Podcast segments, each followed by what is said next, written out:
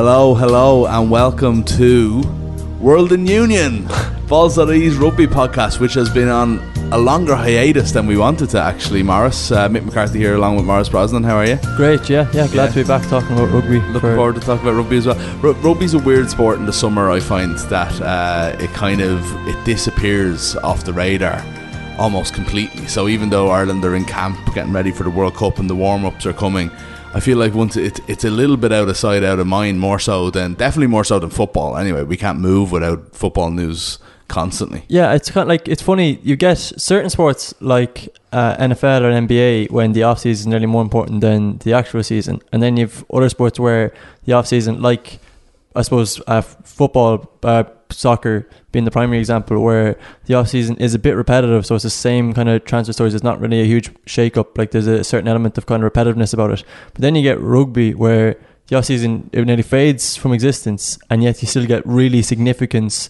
moves that kind of just fade from... Like, I don't think the Irish, general Irish rugby fan is following the Anglo-Welsh merger, which we might talk yeah, about later, or uh, that that kind of thing, which is probably way bigger ramifications for the game, but just doesn't seem to, I, I, I don't really know why, it just doesn't seem to register as much as in any other sport, that these kind of potentially huge moves, definitely in Ireland. I, yeah. I think you see Welsh fans are very agitated right now about this, but uh, as they tend to be.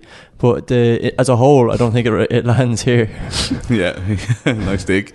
Uh, you're right, and it's funny because it's not it's not even the off season in half of the rugby playing world. And I mean, I watched uh, the Super Rugby final, Crusaders and Jaguars, and have watched a bit of Super Rugby, but never kind of again. It almost feels like it's this sort of other world. It's not the kind of part we're covering, and it was very interesting in a way. Like I actually felt kind of felt really sorry for the Argentinian guys in the final. They kind of just like didn't really show up on the day, and they were absolutely devastated on the pitch afterwards, you know, like they were just like in floods of tears, as only kind of, you know, a South American the South Americans can be, you know. But it was uh, it was fascinating stuff, and that's like brilliant stuff. And we've obviously got uh, Rugby Championship coming up as well as the the warm-ups. Yeah, and like, you know, like the Rugby Champ, like there's a couple of ominous things from an Irish perspective on that, right? Like you mentioned the Jaguars there. The Jaguars, the biggest criticism of the Jaguars throughout Super Rugby season has been that they're like, and I mean, I don't think it's, uh, I don't think it's a reason that they should be excluded from the league, but I also do think it's kind of true. They're effectively uh, national team. Yeah, like in, in essence, I think thirteen or fifteen of the players that played that day. Um, you know, there's a huge amount of elements to like about them, but the fact that that is there, I think, gives them a certain advantage that other countries just don't have, particularly at test level. Um, on top of that, then you've got South Africa, who continue to look like they're really strengthening and getting organised at a time when it's probably the worst possible scenario for Ireland. The, that's the quarterfinal that, all things going according to plan, that Ireland probably have, and I think the that game is suddenly become way more of a challenge even than it was six months ago, to be honest. I mean, we knew Erasmus would get them organised, but I think the way, this direction they're currently moving in is um is ominous. Yeah, uh, absolutely, and we'll have plenty more chat on that. What we are here to talk about today specifically, and it is the kind of, it's it's uh, dipping our toe back into the water of the upcoming rugby season. It's the first World in Union of the, the World Cup season, the twenty nineteen twenty twenty season, and we'll be back kind of irregularly for a few weeks as we kind of get back into sort of a weekly drive. But what we want to do today is have a look at Joe Schmidt's thirty-one man squad for the World Cup. We know what injuries have already ruled people out. We're obviously going with a perfect world outside of them, and everybody is available. Myself and Morris are going to go through the team. We're going to pick our squad, and we ask you to kind of give us your opinions. Get in touch with us on social media at balls dot I E, um, across Instagram, Twitter, Facebook, everywhere else. Email us at the gaffer at balls dot I E if you want to get involved. We want to know what you, you guys think about this, because we've been thinking about it a lot, and we've been chatting about it in the office, and we haven't actually argued, so we don't know where either one are going to come down, but there are a good few battles to go through. I'm going to go through it in a minute. Um, also, if you do enjoy this show, you can subscribe at Balls, or Balls dot I E podcasts. You get our G A, our twice weekly G A show there, as well as this and everything else that we do. You can also go specifically, if you just want to do rugby, you can search Balls dot I E rugby, and you can subscribe and um, and rate that as well, and you can just get our rugby content, which at the moment is sparse, Morris, but high quality. yeah, yeah. Before we get into it though, you did mention the kind of Anglo-Welsh League that has been kind of going. There's also talk, it feels to me there's an Anglo-Welsh League that Welsh people seem to want, but there's a realisation from smarter people that they're not going to be able to, there's no such thing as an Anglo-Welsh League. What we might have is a British and Irish League, because there is an acceptance that if Ireland don't come along, there isn't really anything there to work with. Commercially, yeah. So like the, this is all going back to um, C V C, who've spent and look like they will continue to spend a huge amount of money uh, in rugby in this part of the world. They were There's talk about them and Six Nations and the impact that could have on even broadcasting rights and stuff like this. But to simplify this, really, C V C are invested in the Premiership and invested in the Pro fourteen, which has brought back around the idea, or the, certainly a proposal, that the Anglo-Welsh League could be restarted. So Uh, in the eighties or nineties, Welsh, Welsh clubs were invited a chance to come into the Premiership. They turned it down. Uh, subsequently, they, a lot of Welsh journalists would argue that that was a mistake. Yeah. Um, if you want to know, five places, I think, wasn't it? Yeah. And and it was like that would have ended up in what the regions are, for even if they might have still technically been the clubs, and that would have been they're in as a as the a workable regions. Uh, rather than what the Pro fourteen exactly is. Yeah, and so you ha- you would have fostered certain rivalries with places like Bath, Bristol, um, Gloucester, that, that yeah. Gloucester, exactly, yeah, that um that probably aren't as strong now, or certainly the attendances at Ch- Champions Cup games don't suggest that they are. Um, if you want to know more about the, we we can get into the ins and outs of the actual Welsh League now in a second, but if you want to know more about Welsh fans' frustrations, uh, I would encourage you to go and listen to Josh Gardner on our podcast a couple of months ago, who I think outlined them kind of in a in a really articulate manner, and also in a way that made it a bit more logical. Then I think the one of the big problems is that there's a real kind of sense of looking outwardly um, by the Welsh Rugby Union and their fans, when a lot of it is inward, like mm. not chaos, but certainly mismanagements. And you saw, we talked about the potential mergers last year and uh, how that went down, and the fact that, you know, this was ongoing during a Six Nations when Warren Gatton was trying to encourage his players to focus on winning a Six Nations trophy. At the same time, they didn't know what club they'd be playing for next year, yeah. um, which is a way bigger issue than whatever happens here. But the the main crux of this, right, is that the Anglo-Welsh League has been proposed. I think there's been some really good stuff in response to that. uh, I'd encourage people to go read, uh, Alex Shaw did a really good article on this, and he looked at it from the commercial aspects, like pure, I'm not talking about in terms of the benefits for rugby or for nations, I'm talking about from a pure business aspect. And on that point, he pointed out, supply and demand wise, there's a way less population in the Pro fourteen countries versus England. That's why T V deals are way bigger. It's nothing to do with quality. You've got a, a scenario where what like for Welsh clubs, it might make sense that they were to come in with the Premiership. Does it actually make sense for English clubs? Like, do they bring enough in terms of attendances?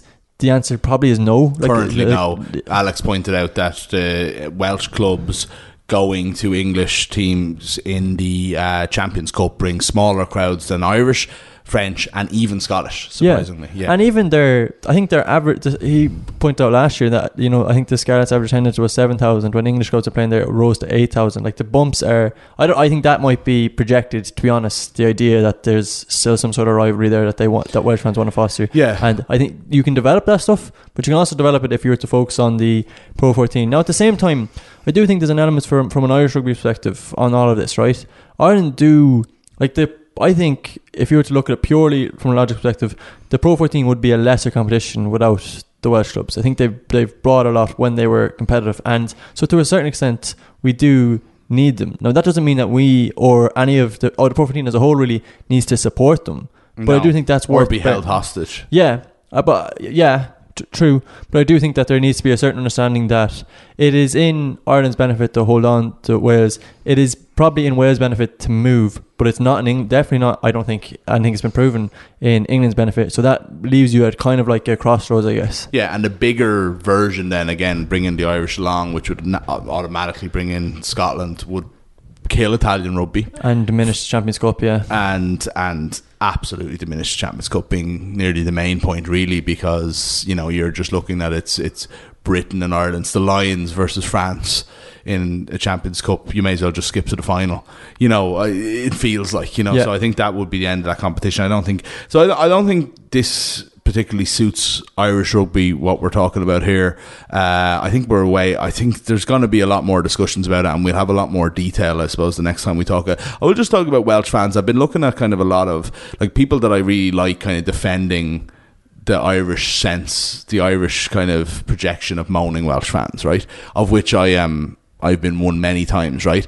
And then people like Simon Thomas, Miles Online, who will come in and kind of say, yeah, but what they mean is, you know, Try, and just yeah. give you the more reasons, articulate it, yeah. sort of articulation of, of what it is. So Welsh fans are moaning, right? And Welsh rugby is generally in a moaning place where even though they've got bigger overall revenues than the I R F U, they have massive losses in their club game, whereas the I R F U actually generate money through the clubs, etc, etc, and are able to afford to uh, run the four clubs, which Welsh rugby at the moment isn't. There's loads of reasons for that. It's not all about the Pro fourteen, as you mentioned earlier, right? So there's definitely a sense of Welsh fans moaning. One thing they will say, though, is it's a lot better for a Welsh fan to get excited about away trips to Bath, to Bristol, to Gloucester, as well as the derbies, where they just have to hop in a car, they're there in an hour, an hour and a half, versus having to get a plane to Munster, or having to get a plane to Glasgow, or to Benetton, or yeah. to, to Treviso. Benetton's not a place, last I checked, anyway. Uh, so, you know, like basically Wales are almost the... Iso- we're all in the same boat, really, but Wales isolated, but they do have a rugby-playing neighbour where a lot of the rugby is played in England, in the West Country, right beside them, that's there, that is just... It just makes a lot more geographical sense for them as, as sports fans, really, who want to go and support their teams. Now, for me... I see that as an excuse. I see that as, uh, look, going to away games isn't the be-all and end-all anyway. Why aren't you there for the home games? Exactly. Their attendances yeah. are poor. Yeah. You know, it's not as if there's no rivalry there with Munster and Leinster. Yeah. Or Edinburgh or whoever. You know what I mean? It's it's like, I don't know if that's necessarily going to get better. I see where they're coming from. It does make better geographical sense. But away attendances are the least of the problems with the regions at the moment. Like, yeah, and like the the idea about the... And we talked about this with Josh actually as well. Like the idea that the glamour of the Pro fourteen is what's turning, I think, uh, what, what's turning Welsh fans off. That's demonstrably nonsense. I mean, it's that's it's not true, because that transfers across. It doesn't really matter about competitions or opposition. The one main fact is that attendances are poor, and I don't know if rowing with England is necessarily going to change it. Like the, there is a, definitely a bang of uh, the grass is greener on the other side about this, um, and maybe it, it is, but. And I, I think this is, it's been acknowledged by, you mentioned a couple of uh, Welsh analysts there. They've all acknowledged as well that there's major internal issues that need to be resolved as well. And I wonder if that is where their, their priority should lie right now, as opposed to maybe, um, like th- they're not resolved in their ideal scenario. I think that I saw a headline describe this as their holy grail. And mm-hmm. I, I don't think that's uh, that's strictly true, because I don't know if that is, if it would be to be their strict their holy grail, that would be to the detriment of the current Premiership as it stands. Yeah, and the Premiership, I think that's that's a really, really key point. There does seem to be a lot of momentum behind this. It feels like, I mean, some reports I was reading as fait accompli. I don't think that's true. Yeah, that but came the- about because of a an unnamed... Uh, British club chairman who said it's a definite in two years' time. One source who came out and it was yeah. quoted as saying that it's uh, it's a definite in two years' time. I, I, I don't know how much you can read into that, to be honest. There's just too much. If you look at, like, say, London Irish, after getting promoted now, who have a vote as as one of the Premiership clubs, what have they, or Bristol, or Leicester, who nearly got relegated last year, or Gloucester, or any of these teams, outside of, like, Saracens for the moment, you know, and yeah. Bath even, like, you know, such a big club like that, what have they got to gain but giving up places in the Premiership? It's really dangerous for them, you know, like, there's going to be... There's going to, like, unless you have, unless you widen it to two groups, like the Pro fourteen, which diminishes the competition as well. Yeah. You know, so I don't, I, I can't understand why there isn't more blowback from England in this, and I think there will be as it gets a little bit closer to time. Let's go and talk about the World Cup squad, though, because that's what we're here for today. We don't want to keep people any longer. We want to remind people what's going on in Irish rugby, even. They're in another camp at the moment, I think, or, or yeah, they just left, they were down in Thome Park last week. And the, yeah, so um, they they did a, like a tour of the nation in sports grounds in, in Ulster and in Thome, just to uh, open days with fans and stuff like that, and a couple of media briefings. Okay, so thirty-one man squad, okay? For the two thousand fifteen World Cup, here was Joe Schmidt's breakdown, okay? It was a seventeen fourteen. Now, just a reminder, if somebody's ruled out for the tournament, they can be replaced. Yeah. But if, obviously... that's not really the way you're thinking about things, because if Conor Murray picks up an injury where he might be back later on and you only have one scrum half on the left, then you've got no cover on the bench for the two games that you might need, et cetera, et cetera. So you have he had brought three hookers, five props, that includes three tight heads, two loose heads, four locks, five back rows, two scrum halves only for the last World Cup. I don't think that's going to be the case. We'll get into that again this time. Three out halves, three centres, five wingers, one full back. Obviously, once you get to the back five, that becomes a little bit looser. But that's kind of the, the, the breakdown, the one full back being Rob Kearney. It was a seventeen fourteen split, which we're almost sure he'll go for again, one way or another. And we'll we'll figure out exactly what the, the back breakdown especially is. I think the forwards are going to stay more or less the same. I'm gonna g- I've, I've gone through a list, um, Morris, where I have twenty definites. Okay, twenty people who, if fit, will be on the plane. I think there's probably more than that, but I've gone very conservative yep. here, right? And then I'm going to bring you through the battles for the other places, okay? So t- stop me if you disagree with any of these. I think there's one that you might be a tiny bit unsure of early on, okay? So the definites, by props first, Cian Healy and Tadhg Furlong. Yeah. S- hookers, Rory Best and Sean Cronin. Uh, Are you going to stop me on Cronin? I, yeah, I wonder about it. Like, yeah. yeah, we'll talk... Yeah. Yeah, I, re- I I can bump him into the I can bump him into the the undecideds, the battles, if you want. I I think th- across his, you can read a huge amount into how Joe Schmidt has picked in pass. He doesn't tend to deviate. He seems there's an overarching plan. So when you look at um what happened in the Six Nations with Cronin, I I think that was telling. I wouldn't have him in a definite bracket. No, I okay. think he will go. By the way, I do think he'll. Yeah, go, but he'll I, ultimately yeah. win the battle here. Yeah. But you think he should be in it? Okay, that's fine. I'm going to pump him in, which means that now we've only got nineteen certainty. So there's okay. uh, we're back to twelve teams, uh, uh, twelve uh, spaces to fill. Second rows: James Ryan and Devin Toner, definites. Uh, back row: I've got four definites here out of five places, um, which is kind of unbelievable. Uh, Peter O'Mahony, Josh van der Flier, C J Stander, and Jack Conan. Yeah, no disagreements there. Okay, move on to the backs then, right? Uh, scrum half, only Conor Murray for now. Um, out halves, I've got both Sexton and Carberry as definites. And then to go to the wingers, I've Stockdale and Earls and Larmer as a winger first. But again, he's obviously covered for full back. Um, Bundyaki, Gary Ringrose and Robbie Henshaw, I think will all go. And Rob Kearney. Yeah, I think okay. fair enough, yeah. Okay, so that's, so that's nineteen. I'd make an addition. I think the... Of your three locks, yes. I think you... I have two locks, yeah. Yeah, I think it should be three. I think it'll be Henderson, Toner and Ryan. Okay, okay, grand. Okay, so we'll we'll we'll move on because we've got two locks to pick from four, yeah. So you can say it's one from three um, if we add Henderson into it. So starting with the battles, I'll, I'll go through them really quickly and then we'll come back to them in detail, okay? So for Loosehead, it's uh, Jack McGrath versus Dave Kilcoyne, uh, one place available there. For... Tighthead, two places available between Porter, John Ryan and um, Beelum, who we wouldn't have said only that we're going by what the forty-four man squad was. I, I, we when we talked earlier in the year, um, we didn't have Beelum as that third choice. Yeah, we liked Marty Moore, Marty um, Moore who yeah. actually like had a weird season in that the... Like Marty Moore is the most we appreciated Marty Moore all season was the when he got injured in the semi-final and we saw what happened in his absence to the scrum. Yeah. Like that's when their scrum from the game they lost against Connacht up in Ravenhill to that day was impeccable, and I think a lot of that was down to him. But his I don't think his he was as appreciated because of that. I also don't think Schmidt, like you look at the South Africans, South Africans seem to just want their props to scrummage, and we know that's not what Schmidt is about. So I, I wonder how much that bared into that. But I think. Um, Finlay Beatham had a stormer this year. I think he re- seemed to really, really suit the side of rugby that they're playing. He's a guy who, uh, in the opposite bracket of Moore, has an unbelievable contribution in open field and maybe not isn't as as technical yeah. in, in, in you know set pieces. But other than that, I think um, he, he's had an amazing year. Yeah, and Ireland need ball carriers at the moment uh, more than ever, really. Uh, Hooker, then we're going back to three. Two spots available from three, which is Sean Cronin, Niall Scannell and uh, Rob Herring. Um, locks then, you're saying Henderson is in. I have Henderson versus Byrne versus Delan versus Jean Klein, Klein yeah. actually, who was who's in who's in the, the forty-four man squad at the moment. There's two places available from that. And then the back row, one place available from Rhys Ruddock, Geordie Murphy and Tommy O'Donnell.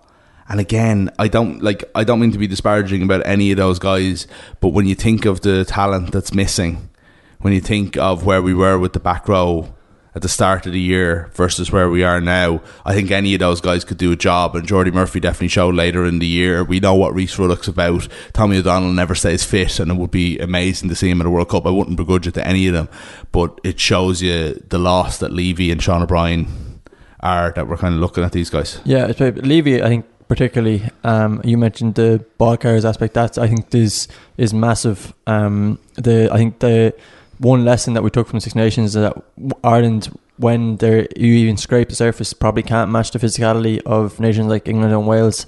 And uh, I know I keep I've brought it up twice already on this podcast, and I'm going to bring up it once more. If it's South Africa in a quarterfinal, that is exactly what you want, and yeah. the absence of it could be crucial. Yeah, definitely. Uh, quickly then through these uh, scrum halves, um, we're saying two. We think there's going to be two, even though he only brought he only brought two overall last time, between um, uh, Luke McGrath, uh, Ciarán Marmion, and uh, John Cooney.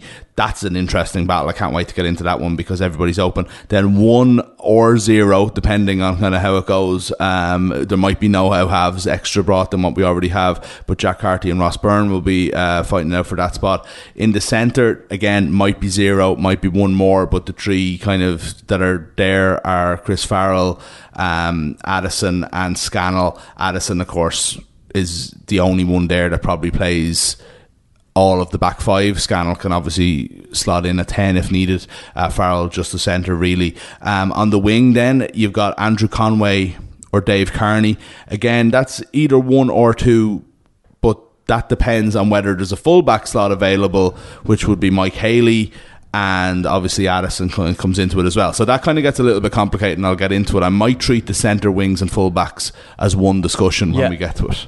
Yeah. Happy enough? Fair enough, yeah. Okay, have your thoughts ready to go, because I'm ultimately going with what you decide here. Okay, yeah. I've done the setup, you're making the hard calls. Okay. So start, right? Who do you want between the long-term uh, incumbent in the position, Jack McGrath, and the man who kind of ousted him this year in Dave Killer Kilcoyne from Munster? See, I... Th- there's...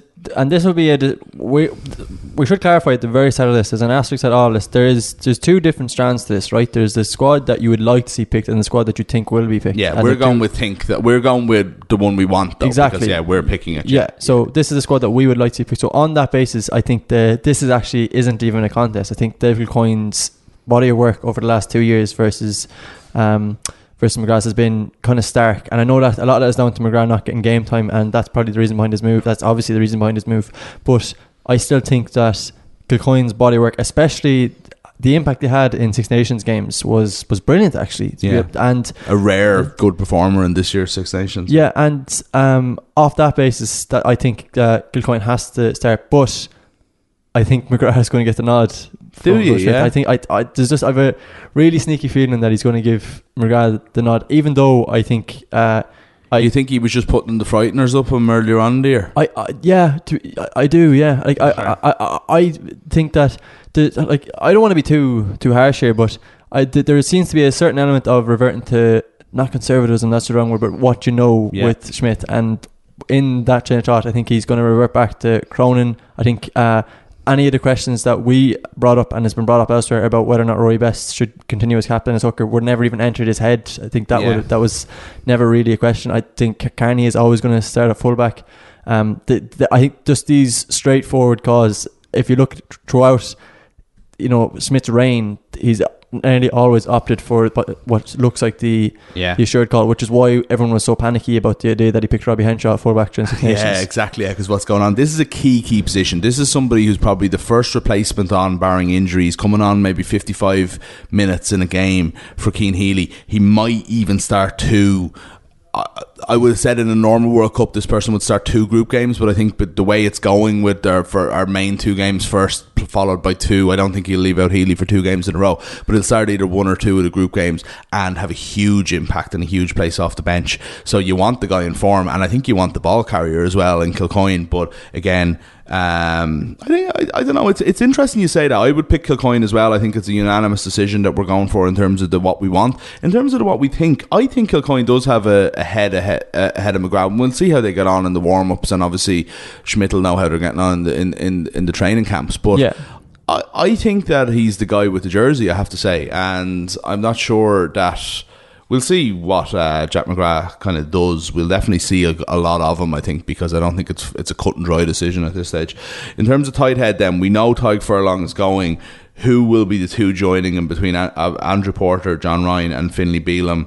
Um, again, this is what you want rather than what you think. I think if we were picking what we think, we're very sure that it'll be Porter and Ryan and what it's been, and there's no kind of room for a bolter there. But um, would you pick Beelum as a bolter? No, I don't think so. Okay. Um, Me I, neither, actually. Yeah, I th- yeah. I think the the like I, you go back to there, there. There's key indicators always that the Joe Schmidt always used to reference. I remember um, people were kind of surprised Kieran Marmion started the game they bet New Zealand last year, and I remember the last time they played New Zealand before that, Marmion came on and played in the bench and did really well, and in his post-match briefing with the media, not with T V, Schmidt was lavish about the impact Schmidt, uh, Marmion had that time. And I remember for twenty eighteen knowing that Marmion was going to start if Murray wasn't fit. I just knew it. I knew yeah. he'd reward that, and he did. And again after that game, he has Schmidt a long memory with these yeah, things exactly. as well. He knows who he can trust, doesn't and, it was, he? and it was Ryan in, has always been a player he's trusted exactly yeah. and Ryan in the same um, in the last November series, Ryan had a huge impact and was actually, it's the same thing, named off twice in post-match conference. I think that just I, I would put a certain amount of stock in that. I thought it was I remember after the New Zealand game last year, the first thing Schmidt was asked the question and decided to answer it with a, a totally irrelevant it was totally irrelevant to the question, but he just wanted it. I think he in his head wanted to put in the record, I'm so proud of Kieran Marmion after this game. He just put it straight away. It was the first thing he said after the game. And by a similar token, I think the praise that he's put on Ryan, this is a man who's careful with his words, and I think mm. based off that you can read something into them. So I, I think Ryan gets the nod there. But in terms of what you want to see, I you say, would tend I to say, agree that he deserves I, to keep I his think place. So yeah, I mean, he's, yeah. he's Munster's scrummaging this year has been that's it's a big thing for Munster this year. I mean, they're trying to marry uh, getting a bit more of an expansive game with the set piece and maul that they have, which is brilliant. And Ryan brings a huge amount in that. He maybe doesn't do enough outside of that around the pitch, but I think if that, you know, you've that expectation for a starter, I don't think that necessarily has to carry over for somebody who's coming off the bench. So I, I yeah, I think Ryan gets a nod there. Okay, so we need two second rounds. I think this can be a quick enough discussion. I even had Henderson in as a talking point because I kind of have him in the same bracket as Byrne, but I do have both of them a good bit ahead of Delan and Klein. As much as Ulton Delan's had a great year, like again, we're going, I,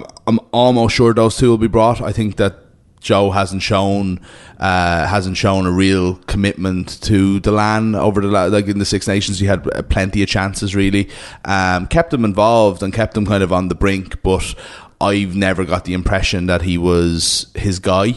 Yeah. Um, so thinking that I again. The what will Joe Schmidt do? I think we're both going to go with Henderson and Byrne. What we want to see, though, do you have any deviation from that? Not, no, not really. Like uh, I, Unzanan, the I think had there's two, two. Actually, he played the Scotland and no, sorry, he didn't. He played the France and the Italy game in the Six yeah, Nations due to uh, like a unbelievable. In, yeah, culmination so of injuries. He, play, and, he played yeah. with um with Crin Roo for the Italy game. I thought he was great that day. I thought mm. he did the way he carried, and he always always has a huge impact off yeah. the bench. So if it became to a stage where you were looking at, instead of doing a four five split between your back row and front row, and you decided to include somebody like Byrne or Henderson as cover for your back row, I think Delan should be in there ahead of there's like there's been a lot of good noise Klein. coming Klein is there's been a lot of good noise about him. Like people are really impressed with his I, I saw th- at the last media briefing the players were talking about Klein leading the way in terms of the fitness challenges in the gym and the numbers he's putting up there, but I don't know how much stock you can put in that. I, in terms of basic performance, if there was a question mark over that, if it's maybe if it was a a five four split the other hand, though, the other way with somebody like Byrne or Henderson able to cover the back row, I think the extra player there would be Delan, but or should be Delan, sorry, but mm. won't be. I, I don't think. I think yeah. Henderson, Ryan, Toner, Byrne is the okay. Is the and Byrne, like you know, had his one game against Wales that didn't really go that well. One great turnover, but it didn't. It wasn't really his day. And he waited and waited for that chance. But his club form will get him over the line. Like, he has to be. He's too dynamic a player not to be in a thirty-one man squad, isn't he? Yeah, I yeah, I think so. He, he, t- he kind of tailored off weirdly towards the end of the season. So you had the the Saracens game, which they just hunted him out. Like, they just li- yeah. literally hunted him out. They didn't give him a space to breathe, really. And uh, that was pretty obvious. And I think he, he, it seemed to have a knock-on effect where he just kind of, like... The the break will no doubt do him good. I think when you move club and you've got to finish a season where you've such a strong run as the Scarlets did, and then he comes into Munster and he's hitting the ground running with a preseason, he probably didn't have a huge amount of a break there. And I wonder how well the last month or so would have done to him. So yeah. uh, in terms of his form, I wouldn't have any concerns yeah. about the way he finished the year, or the even that the you mentioned that Ireland appearance as well. But he took a lot on for Munster last yeah. year, and he was like their main man in two or three aspects of the game. And you think, you know, even for Munster next year, like, you know, you think like Klein will take that kind of maybe a leadership in the line out, and maybe he gets a little bit more help at the breakdown, you know, throughout the year, and it just kind of maybe just takes the load off a little bit. But it, it did make sense that he kind of ran out of gas a little bit at the end of the year, and that's not going to affect the World Cup at all. No, like, you know. No. Um, we skipped uh, hooker, where our captain uh, Rory Best uh, will one hundred percent go to the World Cup to finish his career, uh, but he is thirty-six years old, nearly thirty-seven, and whoever is gone behind him is going to see significant game time, and rightly so. And who are the two? We're both saying, so you're saying Cronin's not a definite, that it will be a discussion, but in terms of us both picking it, I, but me anyway, I think Cronin has to go. Yeah, as an impact player off the bench, like the the this is, you know, we conversations about your impact in the loose versus in the tight always reserved to props, really, and yeah. I think it's equally as pressing for your hookers. Like the a, I think there's been a big question mark over Cronin's darts, kind of rightly, for the last yeah, year rightly, or so. Yeah. And the other thing is that his scrummaging. Um, I there was a scrum under the post when Ireland had the series against Australia. Cronin and Cronin lost his bind, popped the shoulder, and near, like n- nearly spun like a corkscrew, like uh, in the scrum. And I he was taken off within minutes, and I think that had as big an impact as any mistro or uh, obvious stuff would have for yeah. a player like that. So I, th- they're. Uh, it's a concern. Concerned, exactly. They're but concerned. Do we have somebody that's better, that offers more in in the game, in yeah, the overall? That's game? Exactly where it's going. No, like yeah. we don't. So Scanlon is probably, I, I think, better. Uh, he's a better scrummager because he's heavier and his throwing is good, but he doesn't do as much around the pitch as someone like Cronin. He's not going to have the same impact in terms of. Yeah. You mentioned ball carriers. Like Cronin is a, that's his he's his trademark ball carrier. Yeah. Um, and for that reason, I think he goes and is the second choice. He's the guy who comes off the bench after yeah. the hour fifty minutes. And like if I if you had asked me six months ago, I I can't say I know a huge amount about Rob Herring. Obviously, I see him whenever we see him, you know, um, but. I would have told you that I wouldn't have been the biggest fan of Scanlon. I feel like he played well last season, though, and I, I like. I think we had a conversation. I don't know if it was on the show or not, where we were kind of going, "What does he do very well?"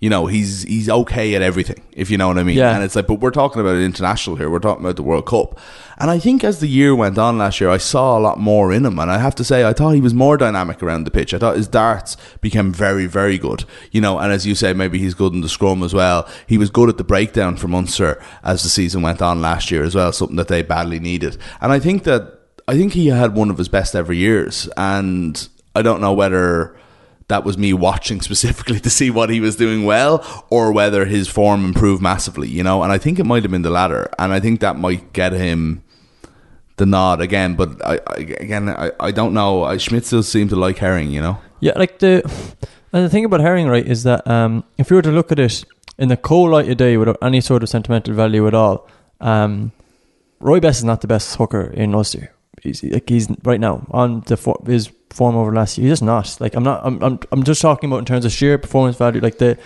from Dan McFarland's perspective, I don't think he would. He would be worried about a drop off in what he's getting from his hooker next season versus last season. Okay. Be, and that's just uh, brutally honest. Is uh, that because Rory Best is at a point of his career though, where he can only rise himself for certain games, and he has done for Ireland? I would imagine that what we see at Rob Herring at Ulster isn't what we see at a Rory Best for Ireland, yeah, if you know what I mean. Ab- absolutely, yeah. Um, I think there's a huge amount in that. I think he's a very good captain, and even the really simple stuff, like the way he communicates with referees and stuff, yeah. I think I, I think he, he manages all that really, really well. Um, but just in terms of sheer performance level, I don't. And I think I wonder how much stock you put in that as a as a manager like Schmidt, like as, a, as when he's looking at it from what he would get in terms of contributions. I think that that is probably waiting there. But in saying that, the he will not deviate from this. Like that, there's it's been a kind of a, a discussion point in the background all year about best form or concerns about best form. I, I don't think um, it's even entered into the Irish thoughts, to be honest. Yeah, you bring, you've gone this far with him. Yeah, it's kind of you have to go one more go, which could be costly. I mean, the, yeah. like I, there's a, as I said, there's a certain element of sentimental value in doing something like that. But I, there's other aspects too, away from just sheer like in the K P Is that will uh, yeah. uh, God, there's K P I mentioned on one of our podcasts. That's uh, that's grim. Uh, so again, going with who we want here, I am more than happy for you to make the decision for both of us on Scannell versus um, Herring. No. And it's who do you want to bring to the World Cup, not who you think will be brought. Uh, Scannell. Okay, Scannell, right. So we're in full agreement and we're nearly through the forwards. There's only one place up for grabs in the back row, though. It's Rhys Ruddock, um, it's Jordy Murphy and Tommy O'Donnell. Now, I'll just tell you what I think and I'll hand it over to you, all right? For me, Rhys Ruddock is the choice in terms of international rugby player who you would bring to a World Cup as a player over both Murphy and O'Donnell, okay? However, Tadhg Byrne, Henderson, Stander, even Cronin can all fit in his position and they're going anyway. Yeah. Josh van der Flier doesn't have any direct... Um, competition. Rhys Ruddock can absolutely play there, right? As can O'Mahony, as can Stander. But are any of them better specific number sevens than Jordy Murphy or Tommy O'Donnell? Which is why I think Jordy Murphy is uh, nearly almost a certainty to go on the plane. Yeah, to, okay. And uh, but I'd pick Rhys Ruddock. Uh, yeah. Uh, I the. Every single time there's a question asked of him and he's asked to fill a spot for Ireland, he delivers every single time. And I remember watching the Leinster-Munster game. I was at this in the O D S, the semi-final, and he captained Leinster that day. And his impact in the second half was incredible. Like, he was standing in as a uh, scrum half. He was running support lines. There was a stage where uh, Cronin, funnily enough, made a breakaway. He ran in but stood in a scrum half and played the ball out from, from there. Like, he, every time he's asked to step in and fill a void, that was, I mean, you got to bear in mind that that stage we were concerned about was Josh van der Flier going to make um, a squad. There was obviously uh, Dan Levy was gone.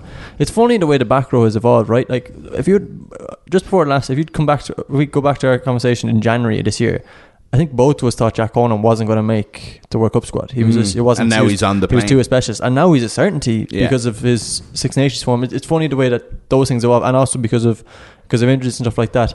The the reason that I think that you could still bring Ruddock was the best Ireland back row we saw last year was this Scot sorry this season this current year was the Scotland game when Stander went to seven, Cronin went to eight, and O'Mahony was on the other side. That was the best. It was as a as a unit that was the best they played, yeah. and I, that is I think that's an option. It, it would suit. I think that would suit C J Stander mm. d- definitely. You're just playing a different kind of open side then, aren't you? Like, you're playing guys who are good there to be to, to jump in as the jackal, but they're they're not More so, used to being there as the first guy to to every tackle. You know, I, I they're not Richie McCaws.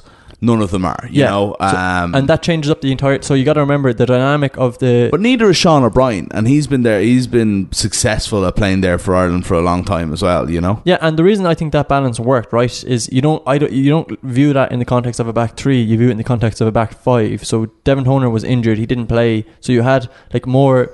I, intentions just more, he, like, dynamic. He's more dynamic. He's a guy who actually can, you know...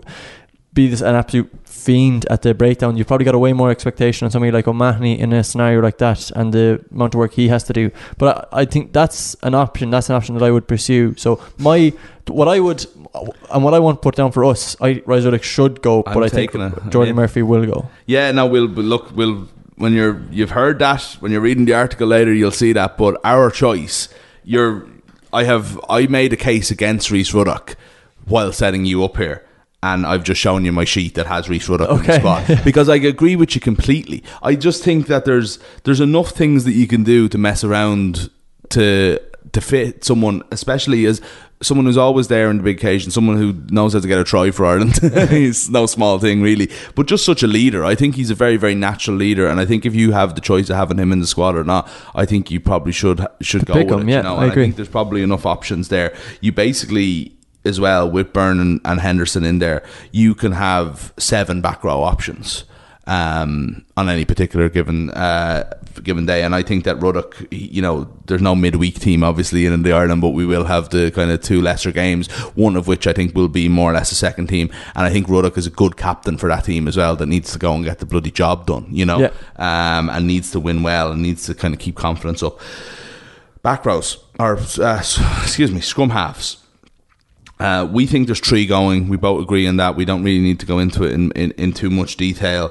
And that would leave Murray, one hundred percent there. I think Ciarán Marmion, rightly so, will be on the plane. And I think if you agree with me, we can kind of skip over that and leave the choice between Jack McGrath and Cooney.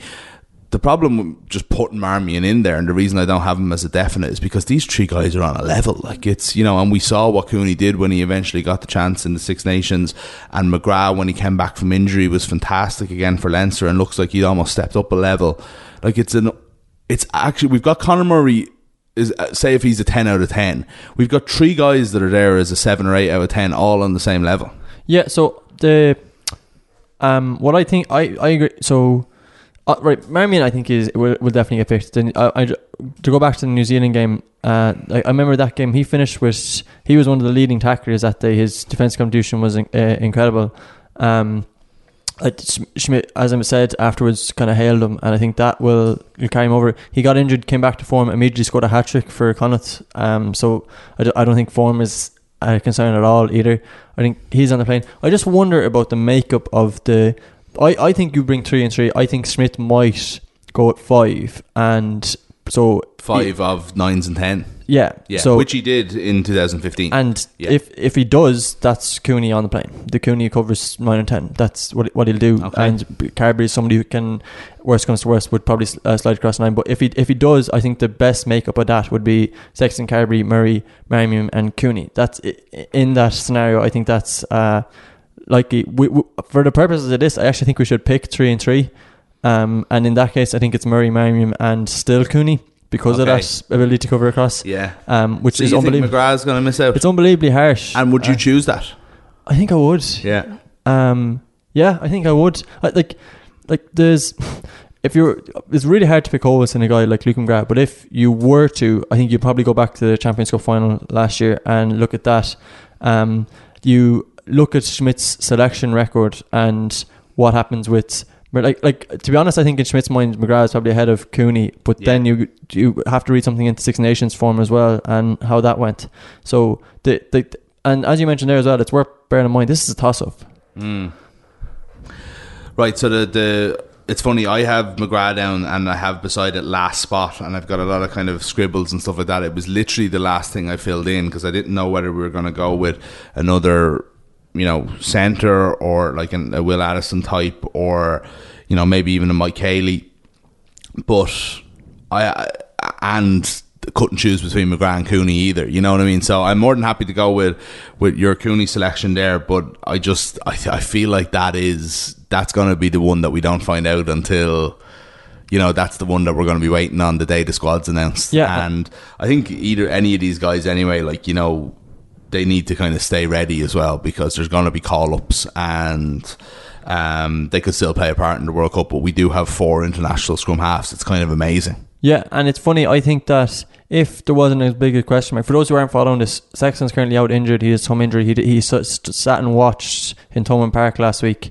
Um, didn't look too happy to be watching in Thomond Park last week. I think if there wasn't as big a question mark over Sexton's form, he would definitely only pick two out-halves. I, I, the, but the only thing is that is that question mark, the need for depth there. So if if if there wasn't that f- factor, I'd nearly certainly say he's only going to pick five and you get an extra player, somebody like Will Addison who can be a bit more versatile in, in the backfield in. But because of that, I I wonder will that play into the factor that'll be a three and three split. Yeah. Okay. So if it's three and three, are we agreed that it's going to be Sexton, Carberry and Carty without going into it too much just to save a bit of time? Uh, are we ag- Carty that's that, that Carty's it, ahead of Byrne. That it should be or that it will be?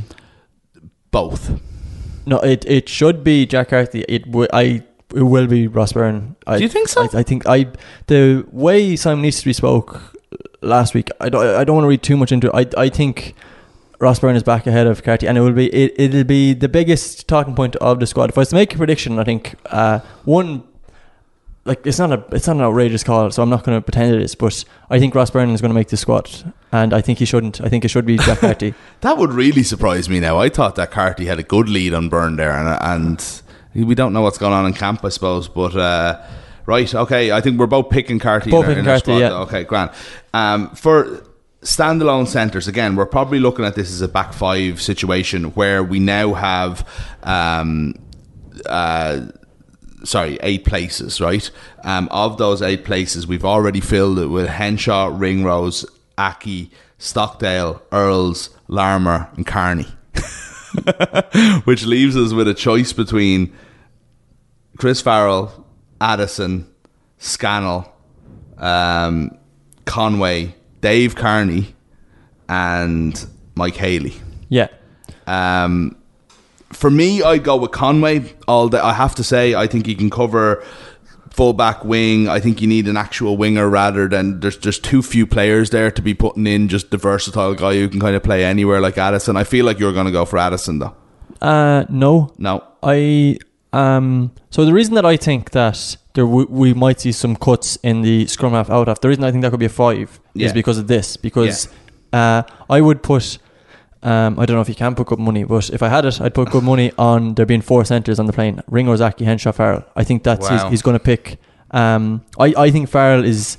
Uh, I'd be, I would be surprised if Farrell isn't on the plane at this stage. We are in an unusual situation where the four wingers and full-back we played there aren't suitable to play in the centre. No. Which so, is a, which is an unusual situation. Normally, you, now Keith Earls will be the one who does if needs be, but normally you would have like...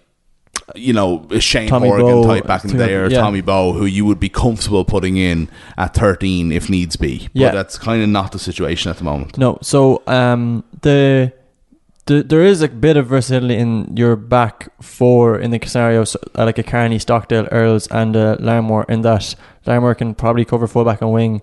Um, Stockdale has now covered fullback and wing. Yeah. The I don't think the Henshaw experiment is dead. So uh, Ireland have, we've got... Um, three, I think, preseason games in August and another couple in September too, I think.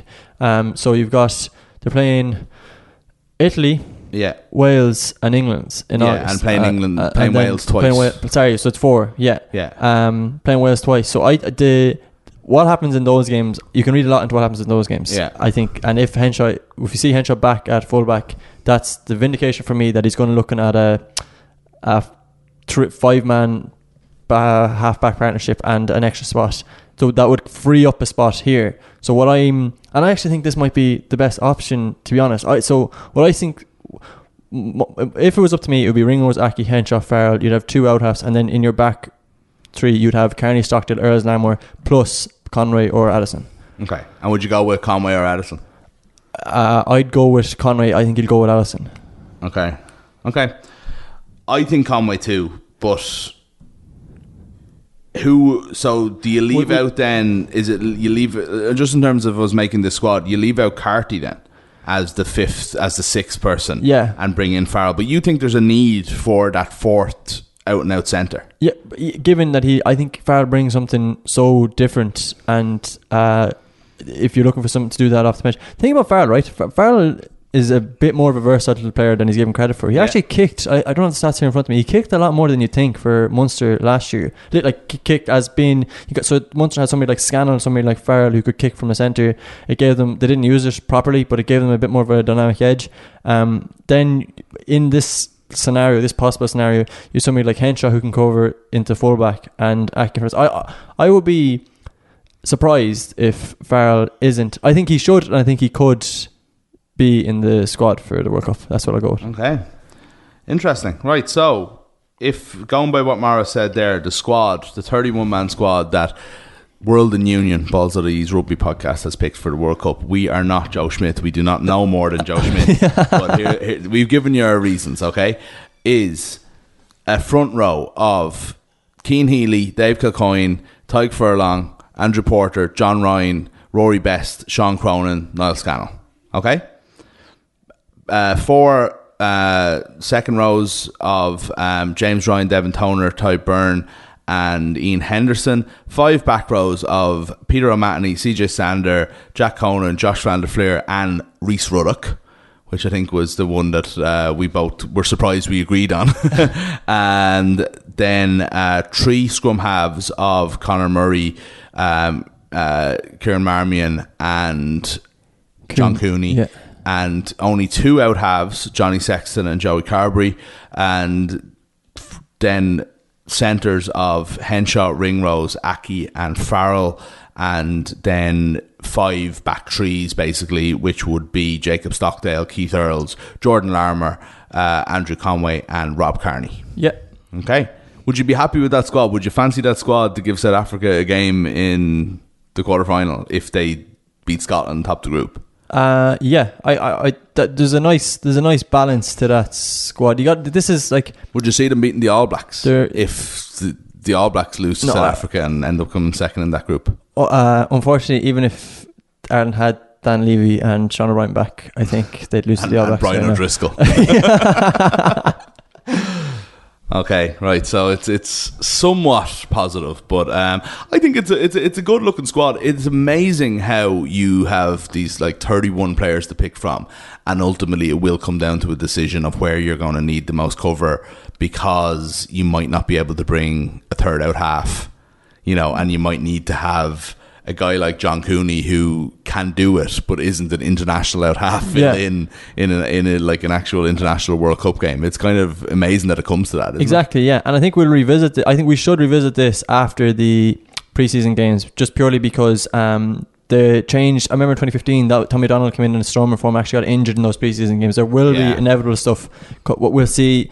Experiment, experiments in those games that might maybe maybe not work out. I th- Henshaw is going to get a run of fullback again. Yeah. Um, people just have to prepare, get make their peace with that. Yeah, um, and you don't know who's in form.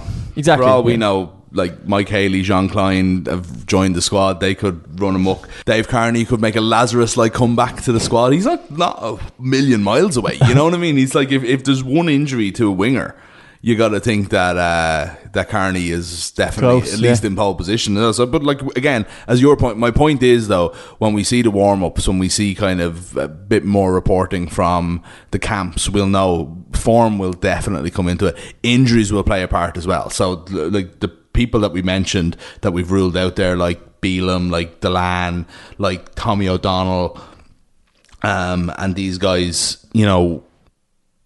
We don't know what's going to happen between now and when the squad needs to be named, and there's going to be, there's definitely going to be injuries come into it, and then certain positions will need more cover based on the injuries that we're saying. Like we're hoping that Johnny Sexton has a thumb injury that's going to keep him nice and fresh for the World Cup and yeah. not rule him out of the World Cup, you know. So um, we'll see how it goes. Um, we'll be back with you in a, in a few weeks to talk a little bit more about some of these uh, topics that are going around. We'll have we'll we'll be with you in plenty of time for the first warm up game, which I think is against Italy, isn't it? Yeah, in August. Yeah, yeah the tenth, so, I think. The, okay, yeah. so the tenth of August. That's not that far away, actually. We're talking about a couple of weeks here, so we'll be back with you in a couple of weeks. Um, until then, you can listen to our G E A show. We'll be back with you another one to guess the handicaps for for the All Ireland hurling semi-finals on Friday, and uh, lots more rugby on Balls dot I E as well. So check that out. Talk to you soon.